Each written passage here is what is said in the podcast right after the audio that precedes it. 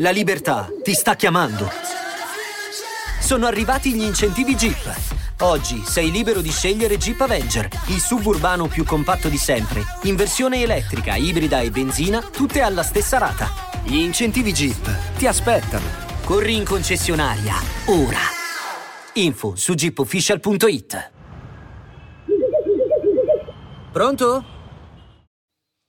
Questa live è stata preceduta da un momento in cui Michele Boldrin si è lamentato del fatto che noi per queste dirette lo sfruttiamo gratuitamente. E questo, secondo me, denota l'argomento del video di oggi. La mascolinità è in declino. Michele, dove è finita la tua mascolinità? Se ti senti sfruttato, ribellati, cazzo, ribellati. E invece sei qua. E no, no, no, non guardare giù. Non guardare giù, Michele, non guardare giù che cosa succede, Michele? Che neanche su, neanche su. No, no, no, no, guarda qua, guarda qua, guarda qua. Dov'è finita la mascolinità? Ciao, Michele. E chi lo sa, e chi lo sa, eh, dove è finita la mascolinità? E lasciamo Aspetta perdere che mi tiro su, ma perché lui viene sempre fuori 10 centimetri sopra di me, perché ho la sedia bassa? Guarda, no, perché Dunque, sospena perché non, non, mi sono messo a posto i capelli, non ho avuto tempo di andare Ma sei bello così, sei bello così, ci, pi- ci piaci così. Sono bello così. Ci piaci così. Guarda che orecchione che si è messo il Rick gigantesco, una specie di ciondolo. Guarda che pericoloso, eh? Regalo di Ari. È pericoloso per cosa? Ah, beh, no, allora se regalo di Ari. No, beh, per quelli sono un po' per chi, no, chi fa che... colluttazioni rischia di strapparti il lobo. Ho capito, cioè nel senso spero Adesso io... ne hai due, sei, sei, sei bicefalo, no? Bi, Ma è da bi, sempre che ne ho due, Michele, ci siamo conosciuti io che ne ho due, cioè nel senso da sempre. Io quando sono ah, venuto sì? a farti la prima intervista... Mi è sembrato avessi due. Sempre avuto. Davvero? Sempre avuto oh, sempre avuto. Non l'ho osservato bene. È un'altra crisi della mascolinità.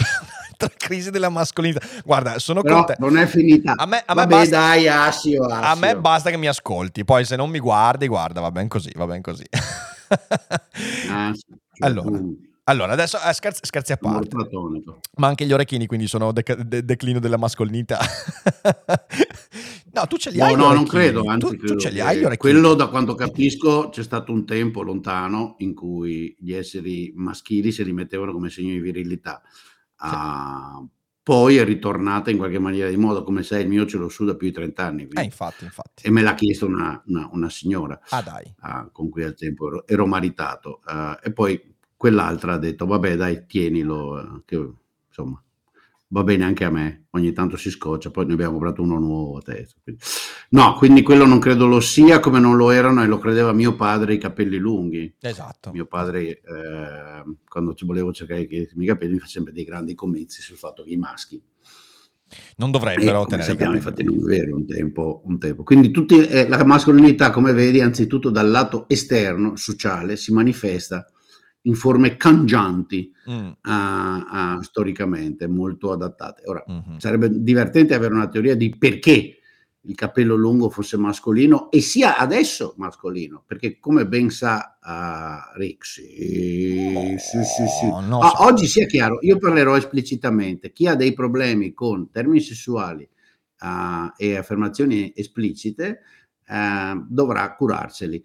Uh, le affermazioni sono del tutto soggettive, rappresentano le mie opinioni, non quelle della sì, casa. Sì, oggi facciamo dei sono ragionamenti. Su esperienze certo. di vita liberamente elaborate dal mio cervello e, e, mi scuso in anticipo se pensate che siano uh, offensive della vostra identità. Se sono offensive della vostra identità, vi avviso in anticipo uh, che eh, qui si discute liberamente e quindi magari dico qualcosa. Allora, come tutti sanno, alle signore femmine cap- l'uomo col capello lungo tende a piacere e lo tendono a trovare più mascolino. O no? Ok, eh, no, non lo so, questo ti dico... Ci sono delle signore in linea?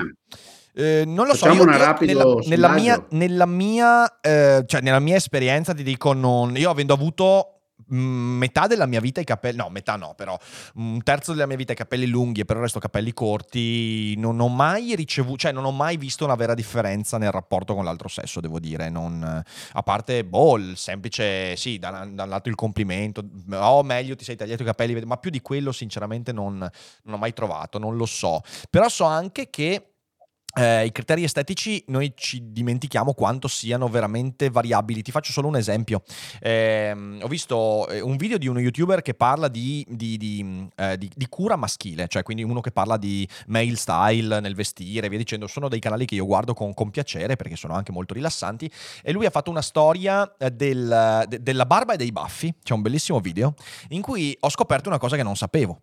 Eh, cioè, prima del 1918-17, barba e baffi baffi, anche lunghi, anche sempre curati, erano un segno di mascolinità molto forte. Se tu guardi poi, metà anni 20... lo sono tornati ad essere, adesso tutti hanno la barba. Esatto, Italia, esatto, però per 80 anni non è stato così, eh, perché dagli anni 25-28 esatto. eh, tutti hanno cominciato a tagliarsi la barba. Allora ci sono tante teorie a riguardo, alcuni dicono che è cambiato lo stile militare, altri che in realtà se tu vai a guardare i documenti del tempo ti accorgi di una cosa, che era una raccomandazione igienica dovuta all'influenza mm, eh, spagnola, perché una delle punti essenziali del mantenimento e della diminuzione eh, del contagio, i medici di allora dicevano che era legato ai peli eh, sul viso. Ed è incredibile perché un fattore... Si annidavano nei peli. Era un po' come col Covid, quelli dicevano è nell'aria, bisogna pulire le superfici. Un fattore... Tutti a lavarsi le mani fatto... 150 volte al giorno esatto. come dei dementi. Un fattore a, a estetico. i carrelli con l'alcol. E invece... Fa... Esatto poi si alitavano in faccia tranquillamente. Un fattore estetico che viene attribuito come segno di mascolinità e via dicendo, in realtà era legato soprattutto a una decisione medica che poi si è rivelata assolutamente sbagliata, cioè non è vero che la barba aumentava le cose, però per 80 anni questo fattore igienico ha preso dei connotati estetici e questo mi porta sempre a dire una cosa. E poi ha preso la moda. E poi ha preso la moda, mi porta a dire... E allora sempre... infatti il tema è eh, le mode in teso non in senso spregiativo, ma in senso obiettivo, cioè le cose che diventano modali.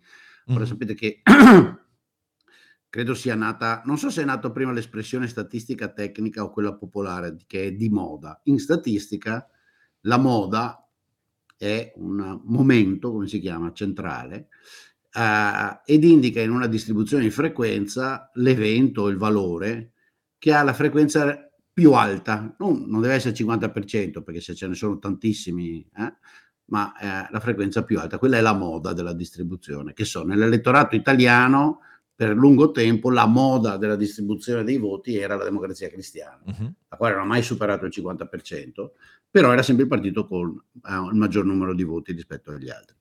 La moda è questa cosa qua e adesso c'è la moda uh, come dire, della rivalsa femminile, che è storicamente sia interessante che in parte giustificata. In parte perché? Perché poi assume a volte delle forme che poco giustificate sono. No? È una specie di interessante applicazione della giustizia penale a livello intergenerazionale. Per molti anni, infatti per molti secoli, i maschietti delle generazioni passate alcuni dicono inclusa la tua, forse, devo dire la mia forse è stata la prima che ha dovuto confrontarsi sul serio con questo fenomeno, quel fenomeno della massificato della uh, richiesta da parte delle donne uh, di uguali diritti anche nel comportamento quotidiano, anche uh-huh. nel comportamento di coppia, anche nella distribuzione di fatiche casalinghe. Per carità, c'erano prima, uh, però era una roba di elite, no? E veniva guardato quasi con curiosità, no? una sibillale ramo, era una, mi è venuto in mente una a caso, ma insomma, uh, stranissima. E se uno guarda il rapporto adesso fra Eleonora Duse e quel testa di cazzo di D'Annunzio, uh, non so perché possa piacere D'Annunzio, cioè, più l'ho guardato, c'è una roba disgustosa. La fama di quell'uomo mi è del tutto, anche storicamente parlando, mi è del tutto incomprensibile. Eh, incomprensibile. Cari- carisma, carisma, potere, carisma e potere. Era grande un soldo, un caccio. Eh, sì, lo so, però aveva una personalità il potente. Potere però se l'è costruito obiettivamente, quindi vabbè, comunque non importa, adesso d'annunzio un'altra volta. e, e cioè, è cambiata la moda, c'è una sf- forma interessante di rivendicazionismo punitivo, che secondo me era quello su cui volevo focalizzarmi, uh-huh. perché l'idea è fare pagare alla generazione di adesso uh, le colpe di quelle, le colpe i comportamenti che al tempo non erano ritenuti come colpe, quello è il punto, no? il punto che, della moda uh, tagliarsi la barba o non tagliarsi la barba, che ha fatto, uh, uh, che ha fatto Rick, è proprio questo. Nel 1700 o anche nel 1920, che ti comportassi in una certa maniera rispetto alle, alle donne, eh, non è che la gente si sentiva in colpa, era la moda. Uh-huh. Ora, da un pezzo, da 50 anni almeno, la grande maggioranza di noi lo ritiene non appropriato come minimo o colpevole, dipende, poi ci sono dei, comp- dei comportamenti più, più, più, più pesanti e altri meno pesanti. E quindi si crea questo strano meccanismo del tutto umano di far pagare i rappresentanti attuali. Le colpe dei padri decisamente ricadono sui figli in queste cose, no? Anzi, le colpe dei trisavoli letteralmente ricadono sui figli. E niente, a me sembra un, un fenomeno interessante da osservare anche da, da, discutere, da far capire che c'è un, un meccanismo di esagerazione. Assolutamente. perché qui... crea crea sbilanci, chiaramente crea sbilanci. Assolutamente, guarda, anche qui in realtà eh, quello che noi designiamo e vediamo come comportamenti legati sì al, all'etichetta, eh, al, al, comportamento in società, eh, ai diritti, al politicamente corretto e via dicendo, in realtà si lega a dei fattori che non hanno a che fare con tutto ciò, perché se andiamo a guardare eh, tutto quel movimento che poi si è tradotto nel 68 e quindi la, la, la, rivoluzione sessuale, la liberazione dei costumi e via dicendo, da dov'è che nasce?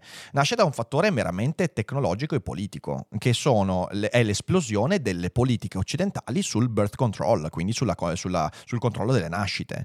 Eh, noi abbiamo fatto qualche mese fa, quando c'è stato il sovvertimento della legge federale Roe vs. Wade, quando negli Stati Uniti eh, il diritto all'aborto non è, non è più stato federale, ma è diventato adesso amministrato dai singoli stati, abbiamo fatto un bellissima puntata di feed leggendo un articolo di un, di un autore, peraltro eh, cristiano, eh, quindi diciamo così critico nei confronti del, del, diritto all'aborto per come viene delineato in alcuni modi, che però ha detto una cosa fondamentale. Lui ha detto attenzione, il diritto all'aborto è stato veramente una cosa, ehm, un, un, una rivoluzione totale per il nostro mondo, eh, al pari di, de, della rivoluzione industriale, al, parti, al, al, pari della rivoluzione informatica, ed è vero, eh, perché è stata la prima volta in cui nella storia una quantità abnorme di eh, donne eh, che prima in realtà erano relegate evidentemente al ruolo di figliare perché non c'erano politiche di controllo delle nascite, quindi le donne diventavano mamme molto giovani, molte volte senza possibilità di scelta. Questa cosa ha liberato una quantità industriale di energie sociali, politiche, economiche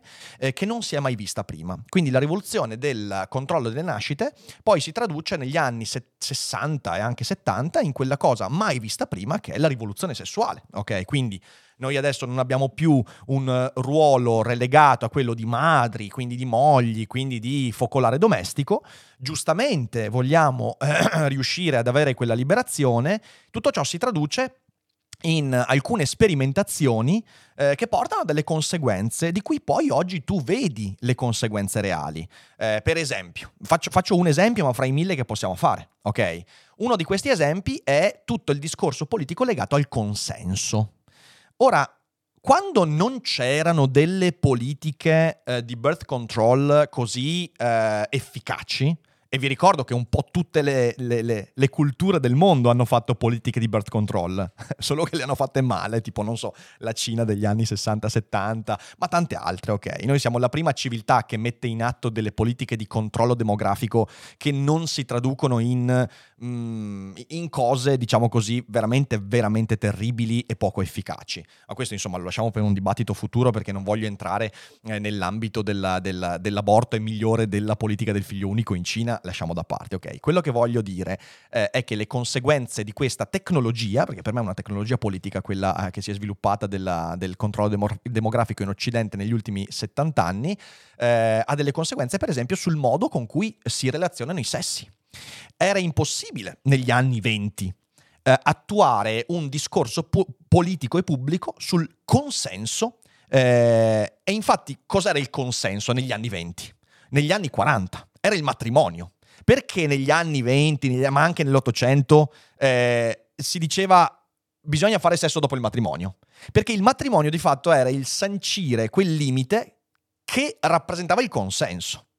Adesso in realtà queste cose sono venute meno anche come conseguenza di questa liberazione incredibile che è estremamente positiva, perché di nuovo ricordiamoci, senza, eh, senza nei, soli, se, nei, soli, Stati Uniti anni, eh, dagli anni 70 agli anni eh, 2015 sono stati 63 milioni di aborti. Tu immagina cosa vuol dire 63 milioni di individui in più che poi figliano a loro volta, non avremmo mai avuto l'esplosione economica che abbiamo avuto, il benessere economico, è evidente questa cosa qua. Quindi ci sono delle conseguenze incredibili che hanno anche, e qui arriviamo al punto della live, hanno anche dall'altra parte la produzione di quella che è di fatto un'enorme confusione, un'enorme, eh, un'enorme anche mi verrebbe da dire disagio nel capire come ricostruire i ruoli e i rapporti fra i due e diversi sessi eh, nell'ambito della vita quotidiana.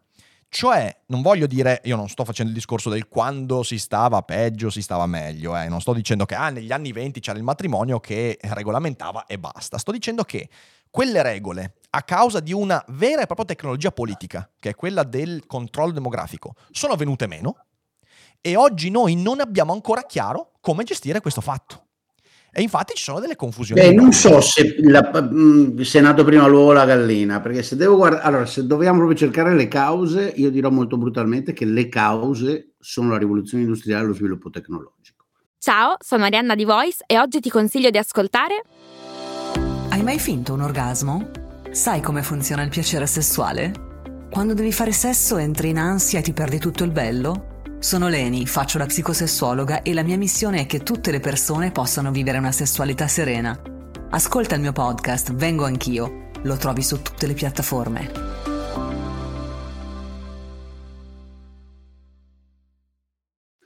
C'è un bellissimo articolo eh. di non mi ricordo chi, che insomma, poi il modello non è granché, ma l'intuizione è corretta, che poi è quella che in molti noi abbiamo avuto, che uh, definisce il motore elettrico the true engine of liberation. E perché? Perché guardate, potete voltarla o girarla, la morale evolve, però molte morali evolvono a seguito dei fatti, su quello il Carletto Marx aveva ragione. È venuta prima la liberazione della donna dalla fatica, e in particolare dai lavori domestici, della uh, accettazione morale e sociale che i lavori domestici li fa anche l'uomo. Tant'è che sui lavori domestici c'è ancora conflitto, sull'utilizzo della lavatrice, della lavastoviglie, del frullatore, del forno, non ce n'è. Ah, ok? Quelli, il frigo, tutte quelle robe lì, li abbiamo accettati da, da quando sono arrivati subito, certo, ci siamo certo. saltati sopra. Che l'ovvia conseguenza di questi fosse che il lavoro domestico si può suddividere, che la donna al tempo libero può andare a lavorare tanto quanto l'uomo, eccetera, eccetera, viene dopo e infatti viene tuttora in alcuni ambiti con grande difficoltà a, o con notevole difficoltà. Quindi secondo me il meccanismo è quello. E francamente, da quanto vedo, da quanto i dati dicono, per poco, vi, vi fu un tempo in cui ho anche scritto due o tre articoli di demografia, uh, il calo demografico è conseguenza di questo. Anzi, direi, uh, se posso spezzare una lancia per le teorie demografiche che mi sembrano comunque dominanti fra demografi, perché come al solito cercare causalità precise in queste cose non è facile la connessione è la seguente, è un po' a rovescio. Una volta perché c'era bisogno di tanti figli? Perché, c'era bisogno perché di ne morivano figli, tanti. Perché ne morivano tanti. Certo, certo. Fondamentalmente. Certo.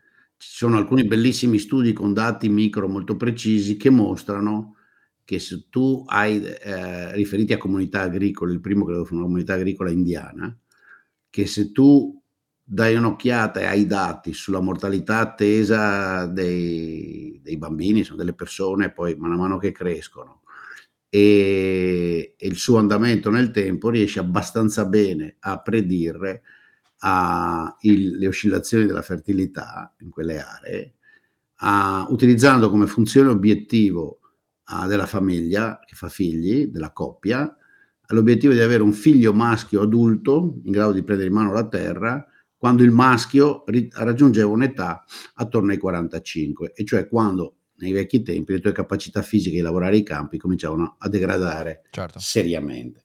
Quindi è abbastanza palese storicamente che i figli sono anzitutto un investimento, sono una forma di pensione, ti fai la pensione se sei un contadino che ha accesso a delle terre o nella forma di fittavolo, nella forma di piccolo proprietario, quel che sia, ma anche di bracciante, perché hai qualche maschio che, eh, che, disposto, che, insomma, che, hai allevato e ti sostituisce come forza lavoro a una certa età.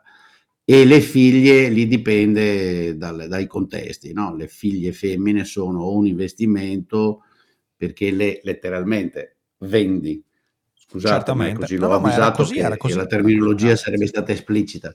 Ad altri o accudiscono a te e, e- e alla, e alla madre in vecchiaia o, o un misto delle due. Cioè, Michele non sta dicendo a che facevano bene a costo. farlo, sta dicendo che succedeva e possiamo avere... No, cioè, costo, o a volte sono un costo perché siccome nella- nelle, nelle regole che poi hanno molto a che fare con abbondanza, quando è che sono un costo e devi dargli la dote? Quando c'è abbondanza di donne, Sì. quando c'è Che è successo? Aspetta, hai disattivato il microfono, non so cosa è successo.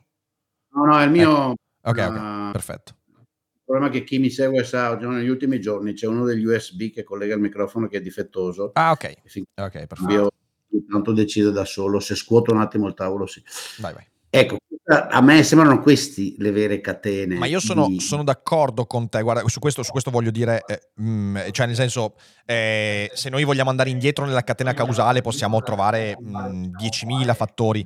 Però Sì, no, è un po' questa la catena causale, tutte le grandi transizioni demografiche sono state così. Ma il punto che a me però affascinava è l'adesso, no? Sì, sì, Cioè, adesso- il meccanismo vediamo. di rivendicazione, di messa in discussione, perché? Perché mi sono trovato anche recentemente, poi qui negli Stati Uniti se ne discute parecchio, Ah, c'è obiettivamente.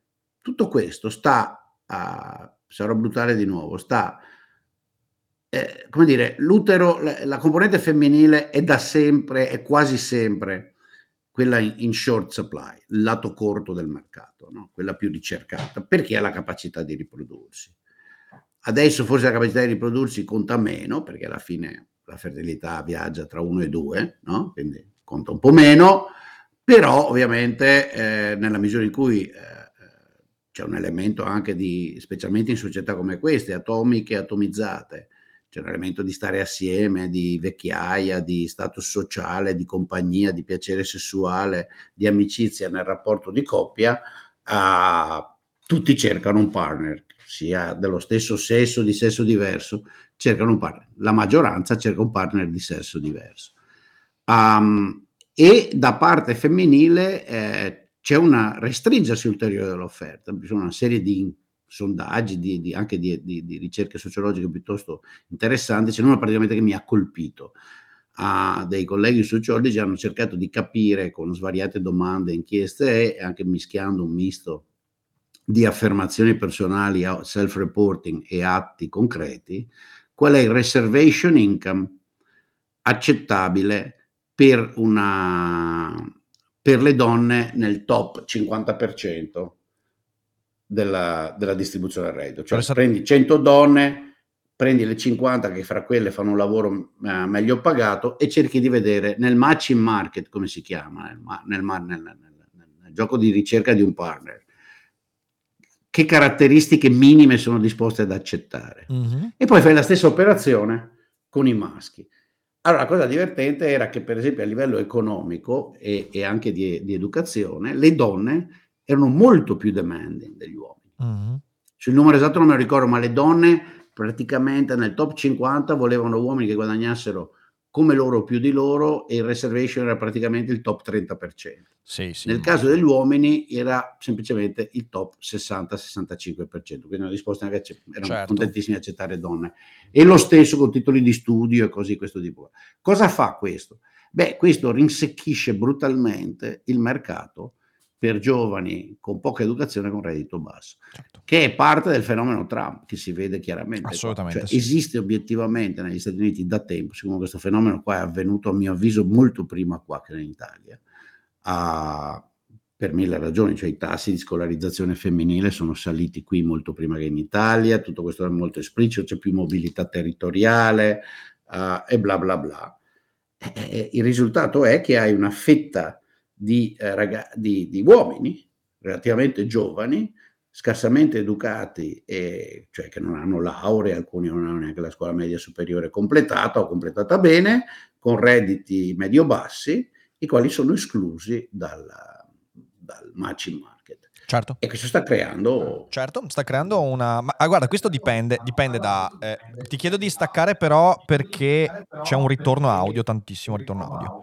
Eh, quindi poi ti... Allora, ehm, la ricerca che citi in realtà non mi stupisce perché ne ho lette tante in passato. Eh, allora, questo partiamo da un presupposto, ok? È legato anche al fatto, sappiamo, biologicamente eh, il ruolo della donna è quello di selezionatore nell'ambito, questo l'avevo già capito Darwin tranquillamente, e, e infatti una buona parte degli equilibri sociali pre-rivoluzione industriale erano legati proprio a un potere che riuscisse a riequilibrare questo fatto. Eh, infatti, e qui insomma si rafforza un po' il discorso che facevo, per quanto io sia convinto e d'accordo con quello che dici, cioè eh, il, la rivoluzione del birth control degli anni 60-70 è conseguenza della rivoluzione industriale. Semplicemente, secondo me, se vogliamo capire alcuni fenomeni di adesso, più andiamo in là, più rischiamo di aprire le reti e le strade interpretative, facendo, cercando di creare anche un po' di confusione. Però sono d'accordo con quello. Però a rafforzare quello che dicevo è se io vado a guardare quelli che per esempio negli Stati Uniti, ma anche qua in Italia, parlano contro l'aborto eh, e vanno a, eh, a, dire che adesso il ribaltamento della Roe vs. Wade dovrebbe diminuire il diritto all'aborto, eh, vado a guardare effettivamente tutti i discorsi sono discorsi molto conservatori, arrivanti da quella parte trampiana, quella parte di repubblicani molto molto virulenta, che appunto vorrebbe tornare a politiche per quanto riammodernate in cui la politica riesca a riequilibrare quell'atto di selettività che di solito è in mano alla donna. La donna seleziona molto di più rispetto all'uomo, e in, questo ha a che fare anche con il nostro essere mammiferi, è così un po' dappertutto, e, e quindi sì, sempre, eh, ci sono sempre i maschi che stanno fuori. Nel Settecento i maschi che stavano fuori erano molti di meno perché? Perché la donna figliava molto presto, perché la donna veniva fermata, tra virgolette, nel suo sviluppo intellettuale, sviluppo eh, sociale, molto presto e questo le impediva di sviluppare i criteri di consapevolezza selettiva che oggi invece la donna può mettere in campo. Questo ha una conseguenza devastante. La prima conseguenza è il fatto che giustamente, per fortuna, la donna oggi ha le opzioni di mirare alla carriera, di poter non fare figli, di potersi sviluppare sportivamente, intellettualmente, diventare filosofa, ingegnere, architetto e ci mancherebbe. Ha la conseguenza dall'altra parte che l'uomo, che di fatto in questa rivoluzione è rimasto molto più spettatore che protagonista, non ha ancora capito che cazzo fare di sé. Cioè noi abbiamo un mondo femminile che ha fatto dei passi avanti straordinari e da questo punto di vista non possiamo farci nulla e i passi avanti da fare ce ne sono ancora perché lo sappiamo in politica e tutto quanto. Dall'altra parte abbiamo un uomo che ha portato avanti solo una soluzione, tornare indietro. L'uomo, e questo mi dispiace dirlo, non ha ancora capito, non ha ancora sviluppato politicamente, filosoficamente, socialmente eh, la risposta a quella domanda lì. Ma io oggi in questa nuova società che faccio? E da un lato tu hai quelli che dicono, eh no, cazzo, torniamo indietro. E dall'altra parte hai quelli che dicono invece, dobbiamo disarmarci in qualche modo. Perché parliamoci chiaro, se da un lato tu hai il repubblicano che dice... Eh, bisogna tornare indietro, bisogna tornare indietro a quando eh, la donna non aveva queste possibilità, non lo dice così esplicitamente, ma il sottotesto è quello. Dall'altra parte hai invece l'uomo che appunto si demascolinizza si demascolinizza completamente e ogni afflato di mascolinità diventa tossicità. E questo è il lato progressista. Quindi l'essere umano dal punto di vista del maschio ha questo problema enorme. Non sa che cazzo di ruolo avere, il ruolo nuovo in questa società. Non l'ha ancora capito. E quindi da un lato tu hai gli Andrew Tate, quelli che vanno dal maschio, dal, dal sedicenne che ha quella confusione adolescenziale, gli dicono tu devi essere, devi prenderti quello che è tuo, devi accaparrarti il tuo ruolo, anche violentemente, con questa motivazione che è veramente terrificante.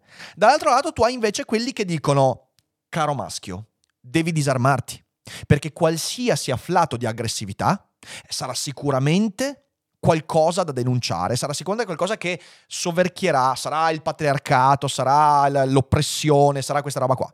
E il maschio di se stesso non sa più che cazzo fare. Ed è questo il dramma psicologico del maschio contemporaneo che ti dico è un grosso problema e che porta appunto al fenomeno che poi vediamo e che viene denominato per esempio incel, eh, quindi questi, questo, questo popolo di involuntary celibate che vivono questa situazione di confusione che io oserei tranquillamente definire una confusione, confusione esistenziale prima che politica e psicologica, ehm, che traduce in una eh, in una in un malatissimo antagonismo nei confronti della donna, eh, che ovviamente poi diventa preda facile per tutti quei motivatori, per tutti quei seduttori guru che ti dicono come conquistarti la tua nicchia sessuale, tutte cazzate incredibili. Eh, l'uomo oggi non sa che posto tenere al mondo. Dunque, allora, che siano in media cazzate incredibili, perché l'esempio te è un esempio totalmente Aspetta, altissimo, hai un volume altissimo, non so perché, ti abbasso un po'. Vai, vai, scusami, vai. Mi sa che l'avete voi altissimo, io non ho neanche toccato come hai visto. Non, non so Ti come guardavo vai. nell'altro boh. schermo. Vai, vai, tranquillo, tranquillo, adesso a posto. Eh, dicevo, ma c'è, c'è un, obiettivamente un bisogno, gli incel sono semplicemente un bisogno, uh, l'espressione per il momento a me sembra distorta e lamentosa, e rivendicativa, ma anche il femminismo è nato in maniera rivendicativa, quindi sembra inevitabile.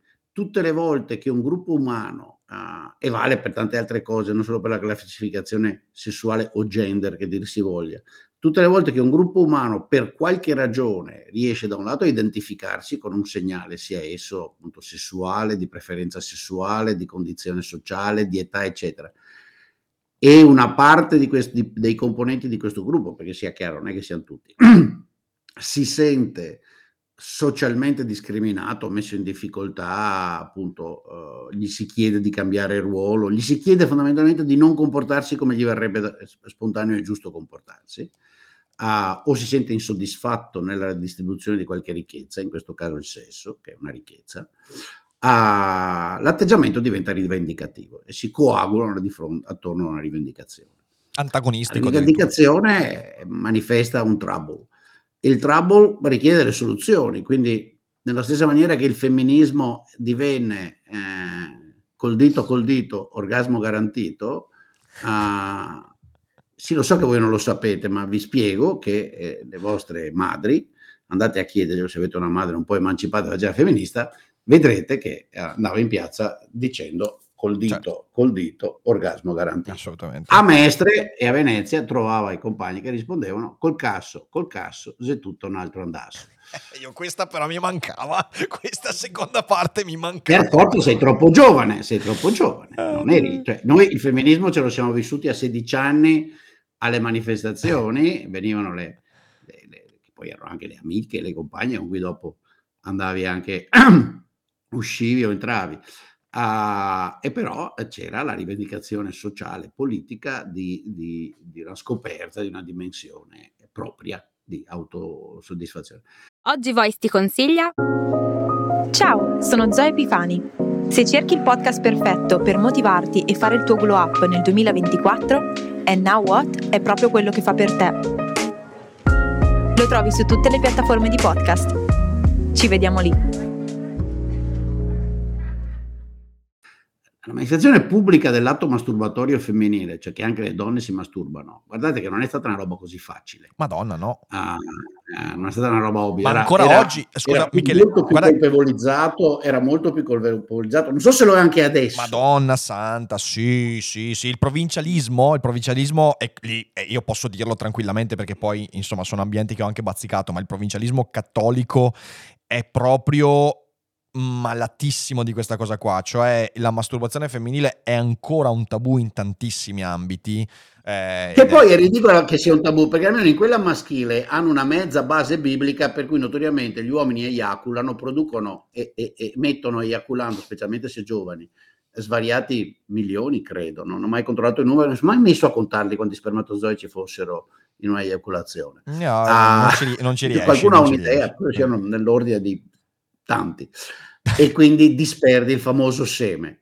La donna quando viene non è che butta via uno, un ovulo, anche perché se no voglia, ah, voglia, sarebbe la vita a fare ovuli 15 al giorno, 20 al giorno, qualcuno che conosco anche di più.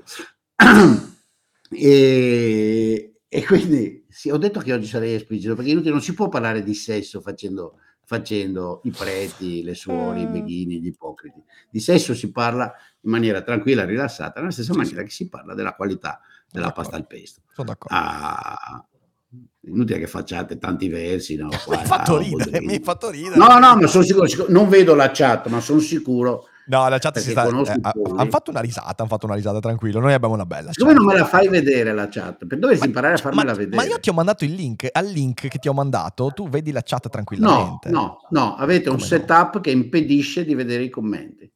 Ma no, ma no, ma perché tu la sempre, guardi su StreamYard. Ma tu la guardi su Per StreamYard. vedere i commenti dovevo sempre spostarmi, aprire un secondo schermo. Andare Eh, su ho capito, sì, Ma no, perché- ma non è una protesta, Sì, va bene sì, lo sì, stesso. Vado, do- vado- non sto protestando, Vai, vai, tranquillo, comunicando un fatto. Ok.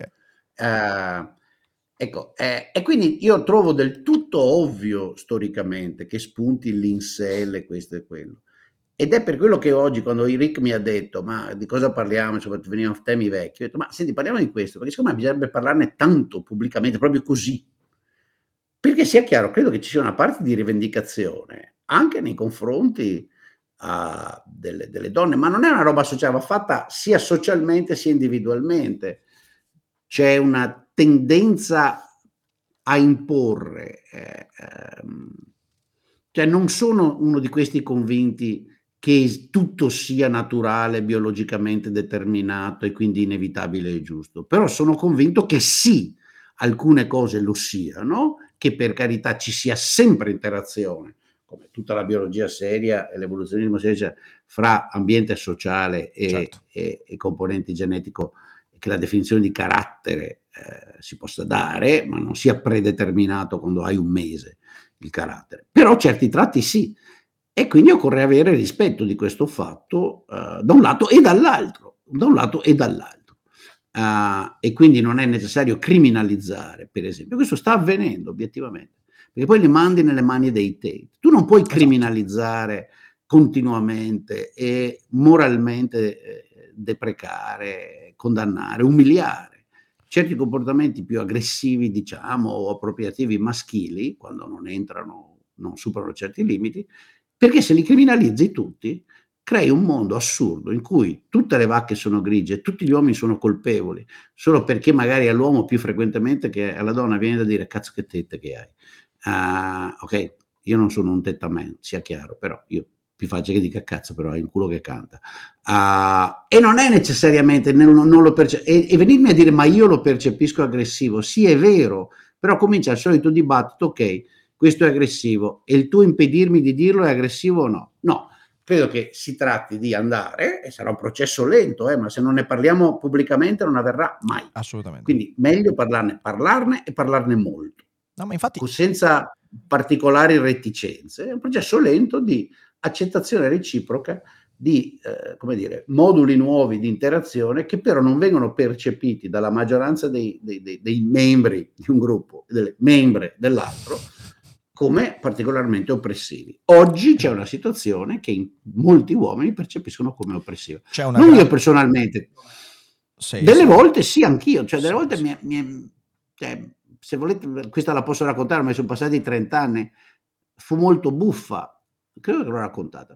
In uno dei miei primi corsi, a- quando insegnavo in una top business school, alla Kellogg School of Management a Northwestern, credo fosse addirittura il primo anno, forse il secondo, 92, insegnavo econometrica. E, e- e quindi insegnare econometrica bisognava insegnare anche come si fa il campionamento. Cerco di fare la storia rapidissima. Insegnare a fare il campionamento attraverso esempi in classe esce la storia di uno dei ragazzi, indica, era biondi, mori, eccetera, di una ragazza che è bionda. E, e- e io dico sì, vabbè, è bionda, ma magari potrei sostenere se sono bias nel campionamento che magari si dipinge i capelli. E vabbè, ti capisco, va avanti. Giorni dopo questa viene a trovare, era una bella donna, una notevole bella donna. Eh, viene a trovarmi in ufficio durante l'ufficio e mi dice che era molto, è rimasta molto offesa dal mio uh, remark sessista. Cioè, tra l'altro, successa 32 anni fa circa. Io, tra l'altro, essendo al tempo un po' più, eh, come dire, questo vi darà un po' la misura, birichino di quanto fossi adesso, mi sono detto, porca troia, sta qua è carina, gira anche vestita un po' così. Vuoi capire che a me è scappata una frase per il corridoio, eh, senza che me ne rendessi conto che ha sentito. E quindi cerco disperatamente a trovare il mio cervello quando le ho detto che bel culo, roba del genere, però carina signora, cioè, guarda quella che è carina, era qualcosa del genere. E niente, non mi viene su niente, perché avevo già imparato che certe robe, specialmente negli ambienti universitari americani, non li dici proprio. Forse eviti anche di pensarle. Vivi così. Mhm. Vabbè. E niente, dico, guarda, non so a cosa ti riferisci. Ma come? L'altro giorno in classe eh, hai fatto riferimento al fatto che io mi tingo i capelli. E io ci... Però la cosa divertente è la seguente. A fine di quel trimestre vengono a cena da me una coppia, lei e lui, e lei era in classe, la stessa classe, la ragazza. Avevano comprato nell'asta, sono, quelli che fanno gli MBA, quei posti lì sono tutti signori con un po' di dinder in tasca, quindi facevano delle aste benefiche in cui compravano praticamente cena, birra, partita con uno dei professori eh, popolari e poi i soldi andavano a, alla, all'associazione benefica e il professore doveva cuccarsi di cucinare. Vabbè, anche piaceva, cucinavo per quattro. Insomma. A fine cena, questa mi dice che praticamente lei e le altre donne della classe avevano salvato dal fatto che questo voleva andare dal DIN accusandomi di sessismo. Mamma mia. Ah, per quella roba lì. E loro gli hanno detto: no, sei matta nella testa. Questo qua ha fatto semplicemente una battuta, in seguito a una battuta di uno di noi in classe, tra l'altro, sì, sì. E, e, c'è zero sessismo, non si vede cosa c'è. E l'avevano fermata per cui si era accontentata di venire a, a, a protestare privatamente. Ecco, questo per dire che questo livello di rischio qui io lo eviterei, però fa parte della transizione. Sì, sì, assolutamente. E quindi è meglio che gli uomini cerchino di reagire in maniera razionale a tutto questo, ecco, vedi, senza questo... cadere preda del allora noi facciamo la gambizzazione. Allora, vedi, da questo punto di vista hai detto un sacco di cose interessanti, eh, ci sono due cose che mi verrebbe da dire. Ora, eh, nonostante quello che dicono i vari Andrew Tate, Jordan Peterson e via dicendo, non c'è nessun complotto di demascolinizzazione, cioè non c'è in atto un piano per eliminare il maschio, perché questa è una cosa che circola molto nei, negli, ambienti, negli, ambienti, più conservatori del Partito Repubblicano e anche in alcuni ambiti, insomma, di, di, eh, anche in Europa. Non c'è nessun piano. Eh, quello che stiamo vivendo è una conseguenza di nuovo di un momento storico che ha cambiato radicalmente i ruoli in un modo in cui non è mai successo prima. Eh, io eh, nel, nel, in quello che dicevo prima, insomma, ci vedo proprio il, uno, uno, dei, uno, degli snodi fo- focali che ha veramente cambiato il ruolo e la relazione fra uomo e donna. E le conseguenze che vediamo oggi è proprio quello. Non essendoci un piano, però, dall'altra parte mi rendo conto che eh, viviamo un'epoca in cui tutto ciò che è maschile o mascolino è effettivamente visto e raccontato come pericoloso. Eh, perché questo?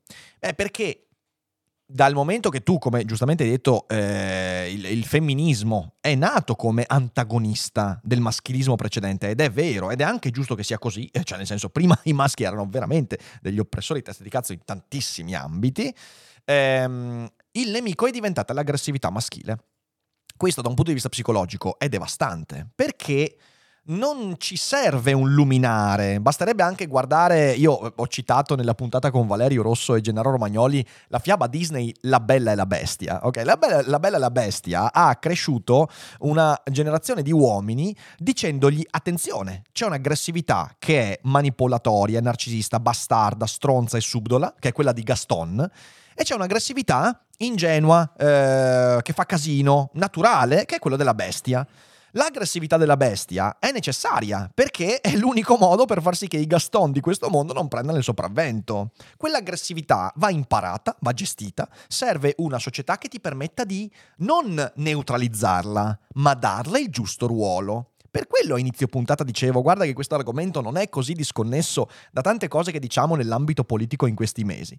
Perché il pacifintismo di cui tante volte abbiamo parlato è la traduzione politica esattamente di questo.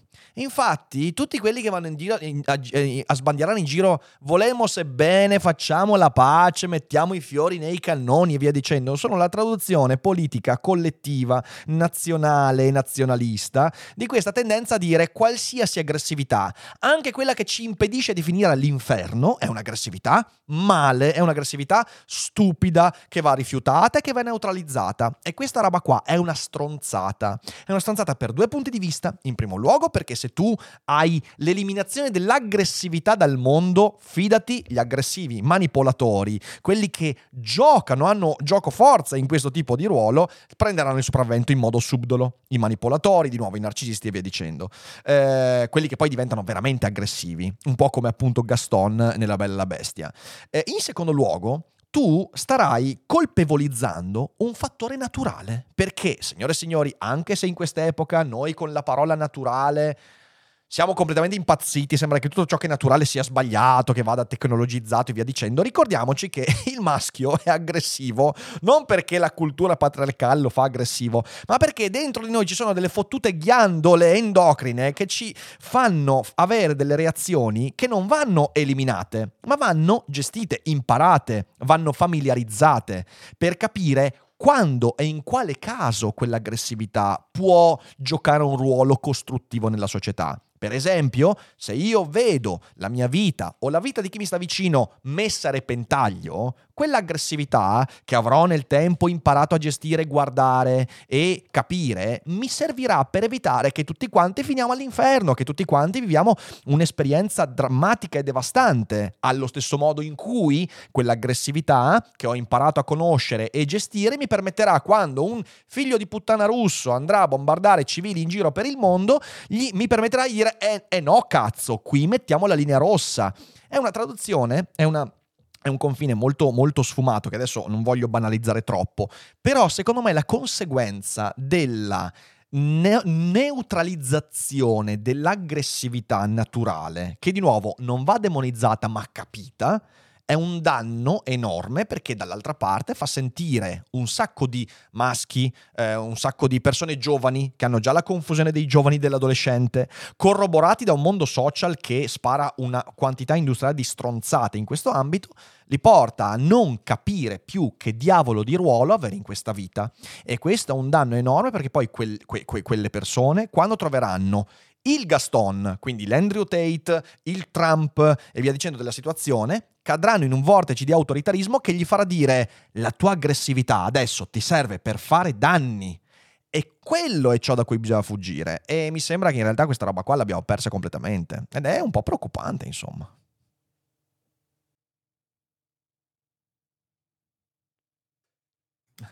Kerring. Uh, sì, uh, credo che eh, però la cosa forse più interessante mi piacerebbe capire, eh, credo che sia... Oggi Voice ti consiglia...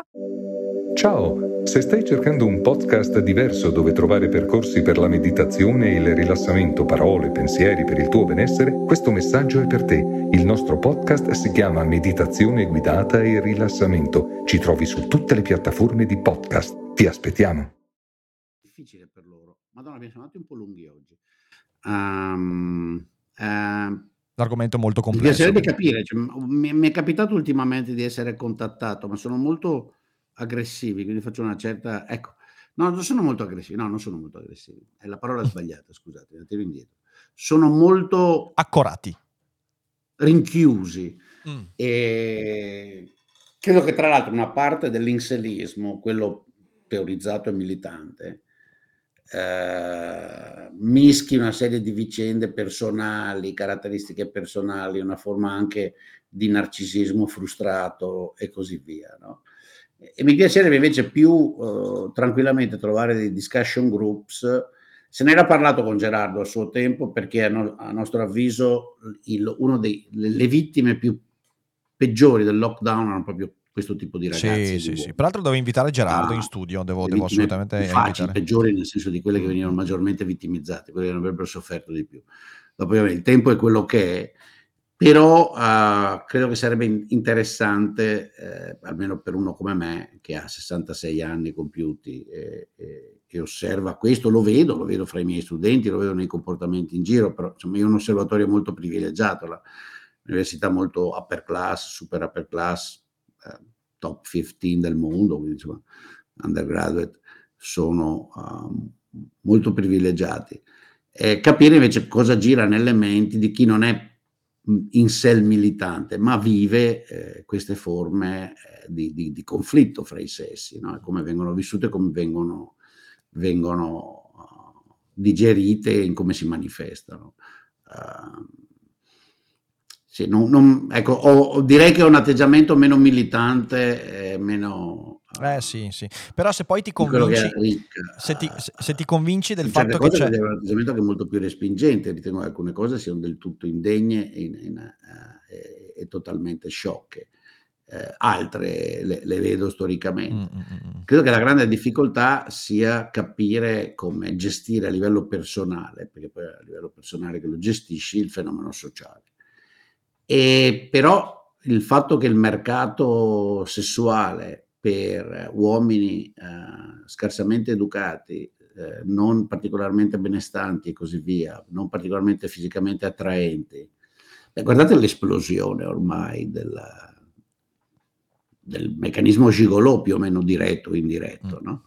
l'esplosione del fenomeno bull, quanti ragazzi giovani palestrati in buona forma si offrono per le loro prestazioni sessuali. Certo. Ora, se ci pensate, quella roba lì è il rovescio del femminismo, perché è un riconoscimento da parte delle donne che li cercano che ci vuole un cer- amano un certo tipo di mascolinità, fondamentalmente muscolare, uh, e quindi aggressiva, e quindi so- che ti sottopone, che ti... ed è enorme crescita, ok? Enorme crescita. Cioè, se, confronto a che solo a 20 anni fa, 30 anni fa, è, è, è, estremamente diffusa. No?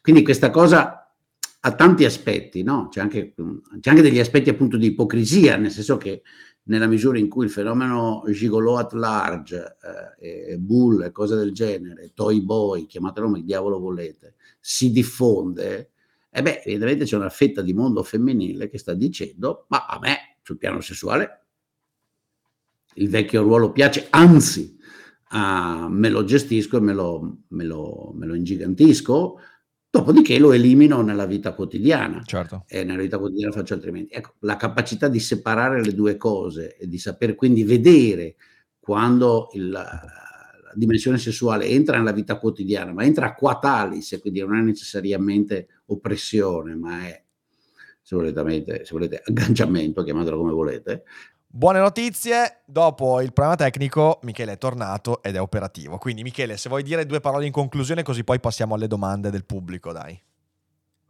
No, no, non c'è niente da aggiungere, le avevo già dette. Ok, eh, allora, allora salutali.